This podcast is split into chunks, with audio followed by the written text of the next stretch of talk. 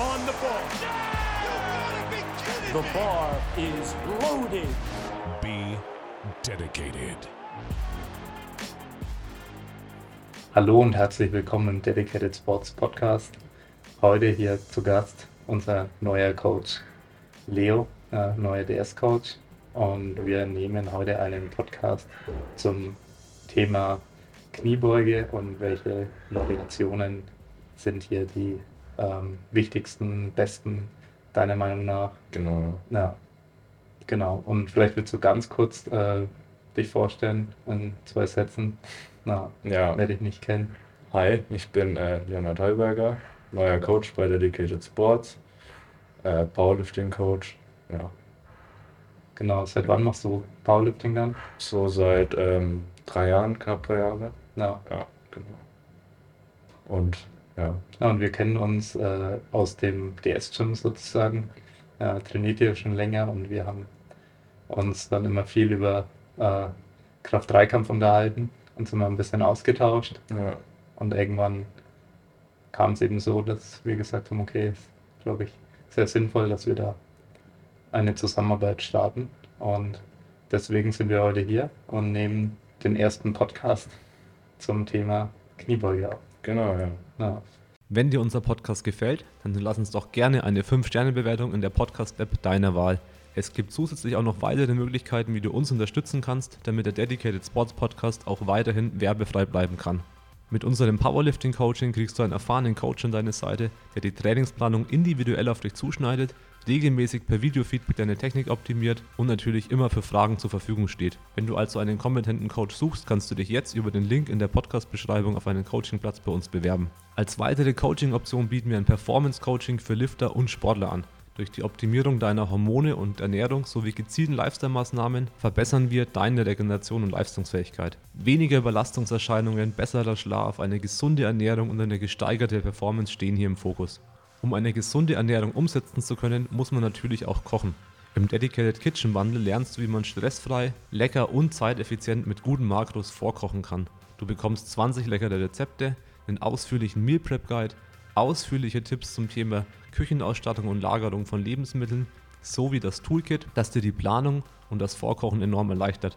Mit dem Toolkit kannst du nämlich Zeit sparen, deine Woche planen, dank automatisierten Einkaufslisten, eigenen Rezepten, auf dich angepasste Mengen und Makros. Vielen Dank für deinen Support. Du findest natürlich alle Links in den Show Notes. dann kannst du ja gleich mal zum ersten Punkt kommen, äh, warum überhaupt Variationen in der Kniebeuge sinnvoll sein Ja. könnten. Ja, Variationen sind halt einmal, also natürlich neben den Mainlifts, also jetzt der Kniebeuge an sich, die kaum spezifisch ist, sind sie einmal gut als selbstlimitierender Faktor, weil man natürlich, wenn man eine Variation hat, äh, die einen meistens schwerer fällt und dadurch automatischer, automatisch weniger Gewicht bewegt wird. Mm, Dann ist es oft gut als Abwechslung, dass man eben ein bisschen neue, neue Übungen im Training hat, die man dann auch nochmal neu pushen kann, ein bisschen mehr Spaß dran hat, sowas. Und natürlich auch bei manchen Leuten ist es eben schwieriger, denen direkte Cues zu geben, sondern es fällt ihnen leichter, wenn man sie durch eine bestimmte Variation der Übung eben ein bisschen hineinzwingt in dieses, in diese Verbesserung der Technik Ja.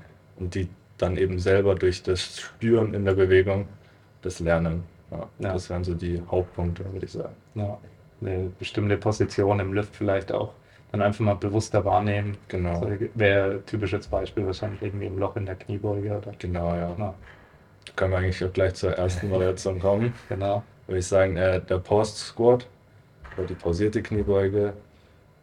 Eben genau einer der Hauptpunkte ist da eben viele, vor allem viele, die Dive-Bomben ihren Squat. Also das mache ich zum Beispiel auch oft einmal. Vor allem, wenn es dann richtig schwer wird. Und genau da ist dann die pausierte Kniebeuge eine gute Variation. Dann eben mal an einem anderen Tag im Training auch mal wirklich wahrzunehmen, wie man unten im Loch sich verhält, dass man sein Bracing behält, dass man die Balance auf dem Fuß richtig verteilt. Das sieht man dann zum Beispiel gut, wenn man jemanden Post Squats äh, programmt und er dann immer so einen Tick nach hinten kippt oder einen Tick nach vorne Genau. kippt.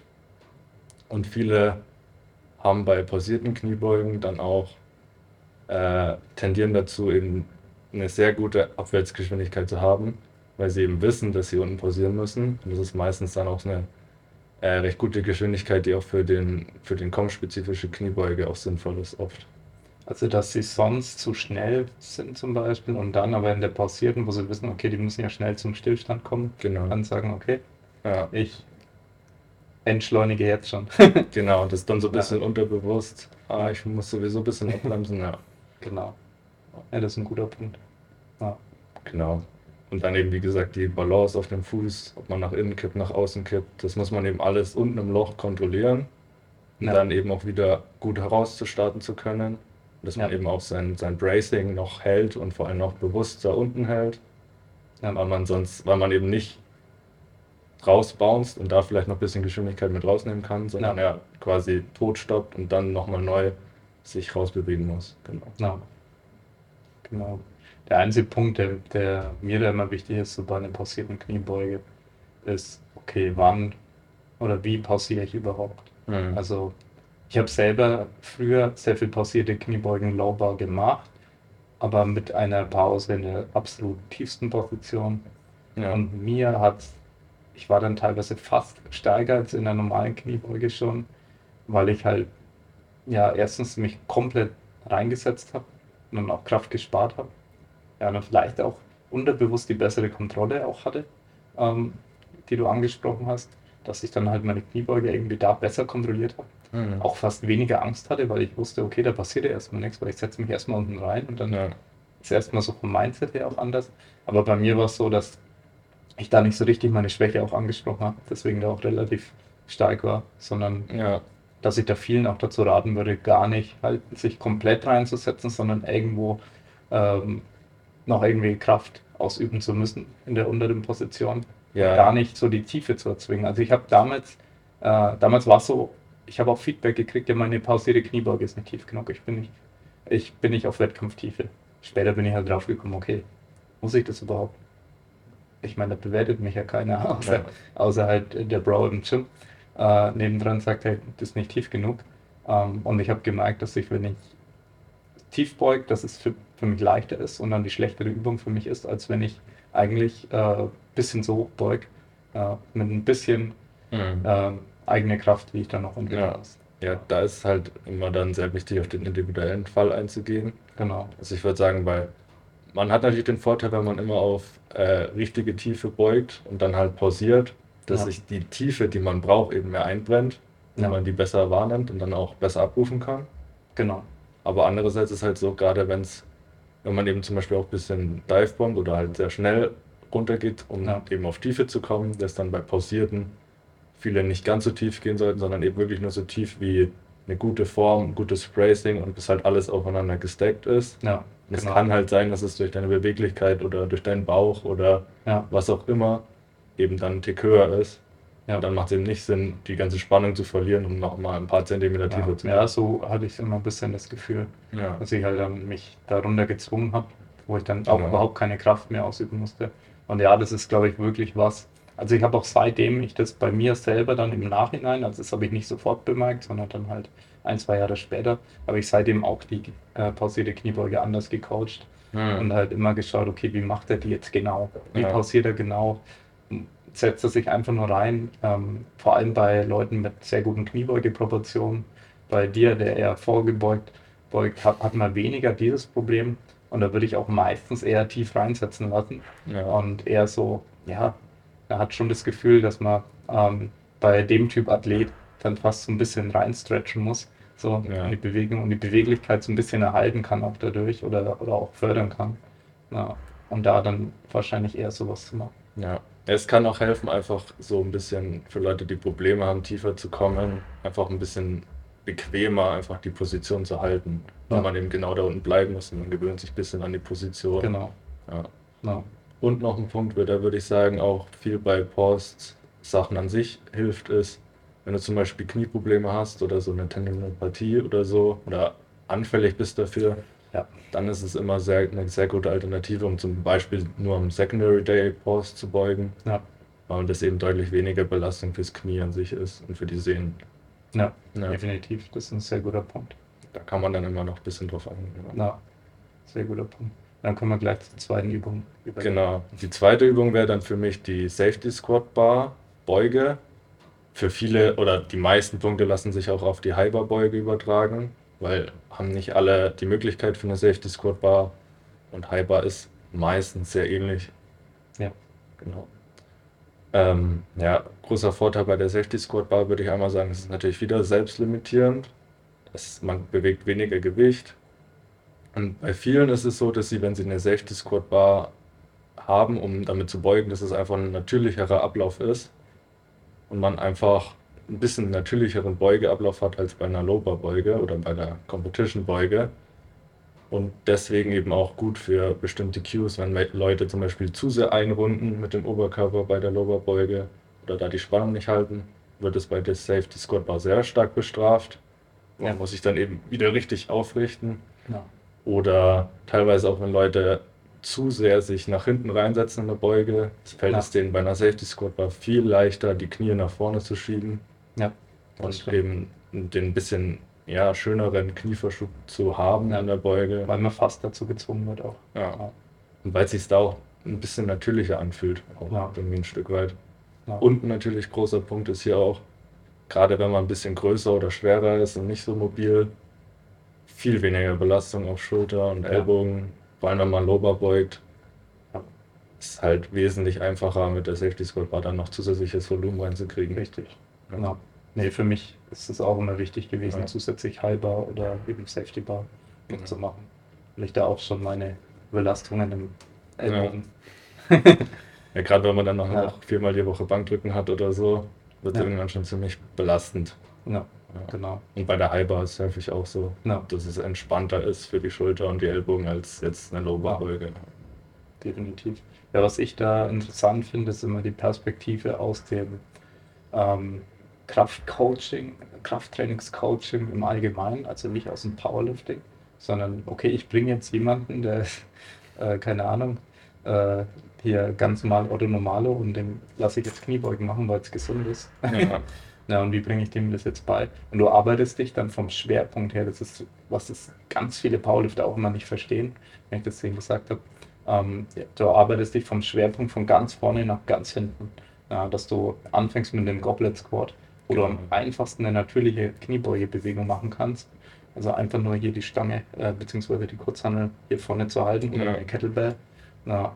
Und dann arbeitest du dich nach hinten und das, die, der Front Squat nach dem Konzept die leichtere Kniebeuge ist, wo jeder Powerlifter äh, sagt, hast du einen Vogel? Ja. weil, weil die meisten von der Mobility alleine und dann, ja, okay, so dann auch nicht optimal oder mit Ja. Straps mache ich zum Beispiel dann gerne. Ja. Ähm, aber eigentlich so rein vom Konzept, was Stabilität ähm, angeht, ja, eigentlich primär Stabilität im, im Rumpf und überall, da ist die Frontbeuge und eben dann auch die Safety Bar Beuge und als nächstes würde dann die ähm, Beuge kommen Ja. vom Schwerpunkt her. Äh, das sind das leichtere Variationen, wo du ihm auch ein besseres Squat Pattern alleine beibringen kannst. Wenn ich Ja. jetzt jemanden habe, der hat eine schlechte Kniebeuge, dann, ich habe das auch schon bei Powerlifting gemacht und habe gesagt, nee, Lower machen wir nicht mehr. Komplett raus, wieder alles auf, auf Halber zumindest und teilweise eben auch mit noch leichteren Variationen, um einfach dieses Pattern reinzukriegen.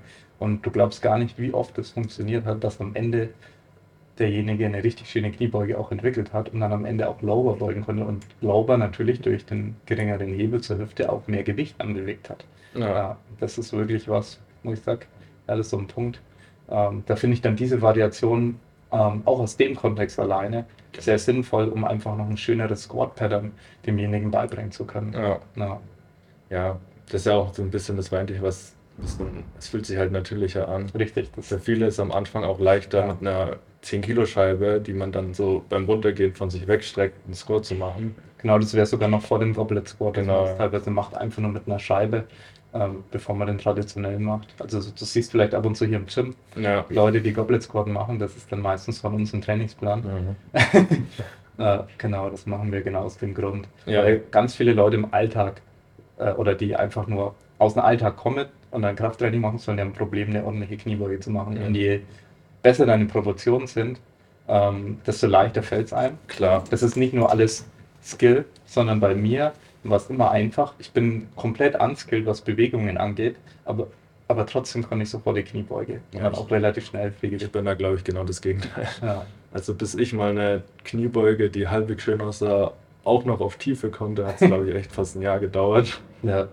Nee, Also- und das ist halt das, was viele dann nicht realisieren, weil die denken dann, okay, ich, ich, ich bin so blöd oder was, was passt denn bei mir nicht, warum Ja. kann ich das nicht? Nein, dafür mein Kreuzheben, Katastrophe.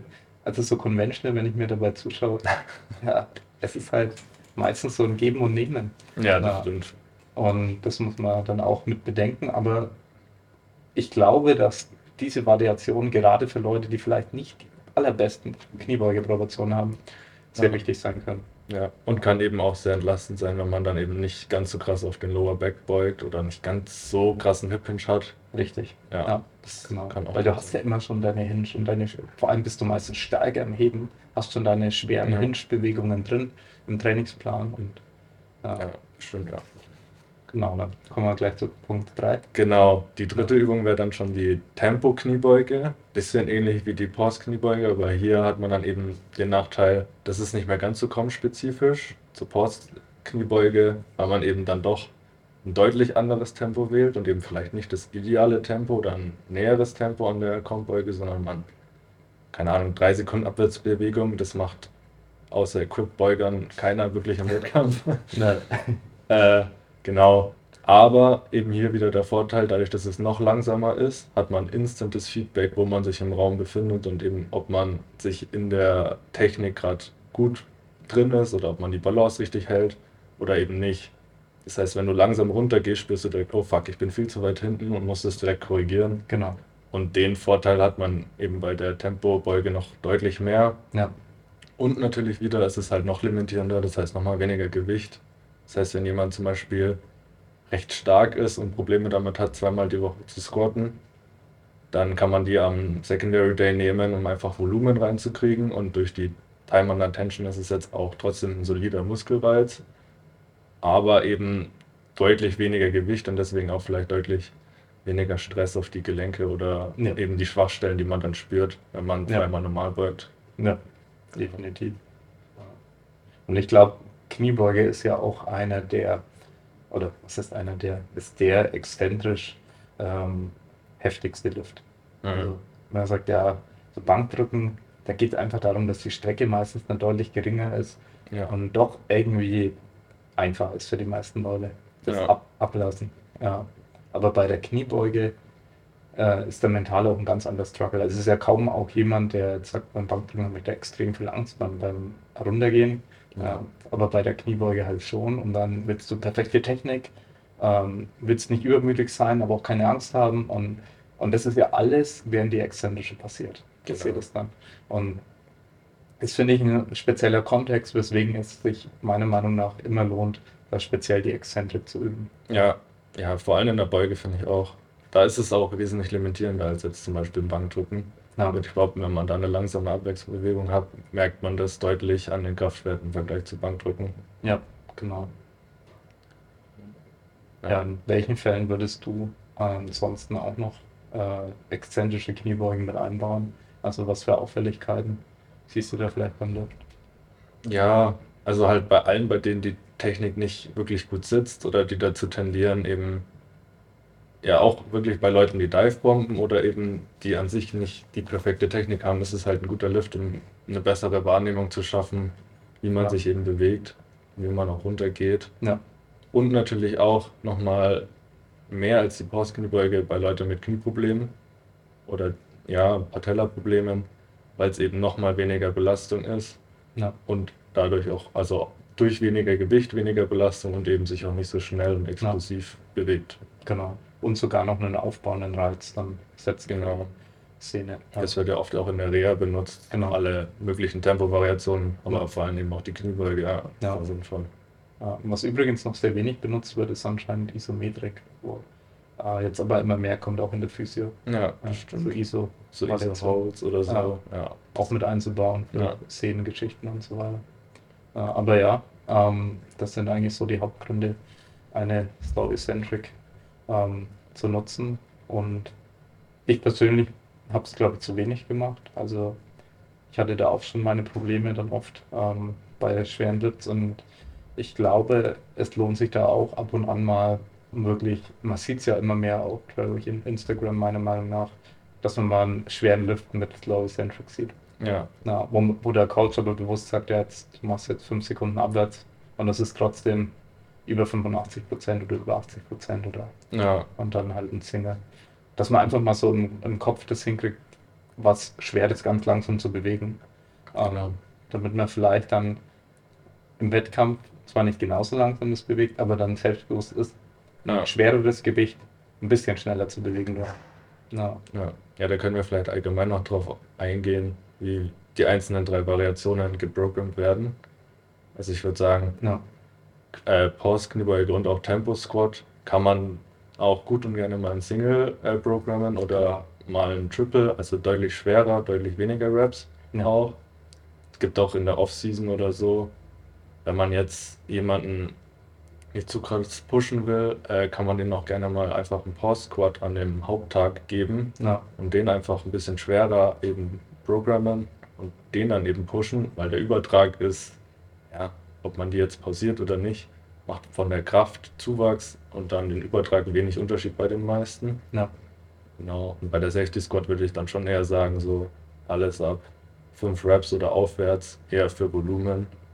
Die würde ich jetzt nicht ganz so krass, so schwer programmen. Ja. ja, genau. So macht man es üblicherweise. Ja.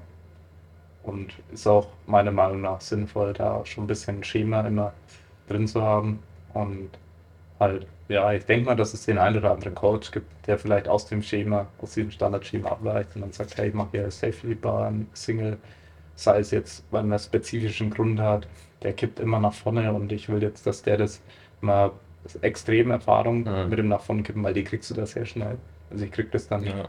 ich habe das, wo ich ein bisschen mehr gebeugt habe, zumindest dann schon bei 150 Kilo dann gemerkt, okay, äh, ich jetzt gleich mit der Safety Bar Ja. und, und habe da auch schon Lifts gefällt in diesem Bereich, äh, wo ich halt komplett unerwartet nach vorne gekippt bin. Äh, und das zu trainieren, gerade wenn das eine Schwachstelle ist, dann im Wettkampf, du kannst ja nicht die ganze Zeit den Wettkampf simulieren. Und das Ja. ist ja wieder das, was du meinst, du kannst halt eine gewisse Belastung setzen, aber mit deutlich weniger Gesamtbelastung für den Körper. Genau. Aber isoliert, zum Beispiel was jetzt Brustwirbelsäule, ähm, die ja, Maximalkraft auch angeht, Ja. kannst du ja auch nochmal einen gezielten Reiz setzen.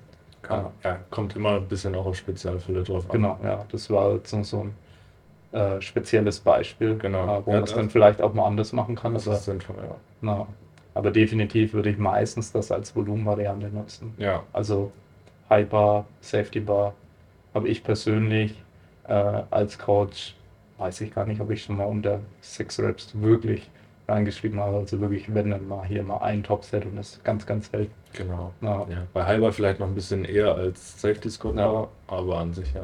Man kann natürlich auch noch zum Abschluss vielleicht, man kann natürlich auch noch die einzelnen Variationen miteinander kombinieren. Ja, Also man kann natürlich auch eine Tempo, Safety Squat oder Halberbeuge machen oder eine pausierte Halberbeuge.